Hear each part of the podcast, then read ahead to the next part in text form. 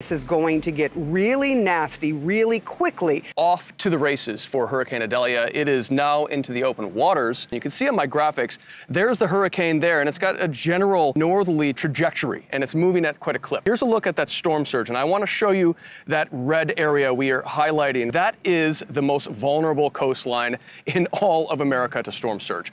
8 to 12 feet in Cedar Key. I'm very concerned about Clearwater. Uh, 4 to 7 feet is the official projection here. You could literally walk from where we're standing now to the beach directly behind us, and you'll walk into the water for several hundred yards, and you'll only get up to your waist at best. So that water literally has to go somewhere.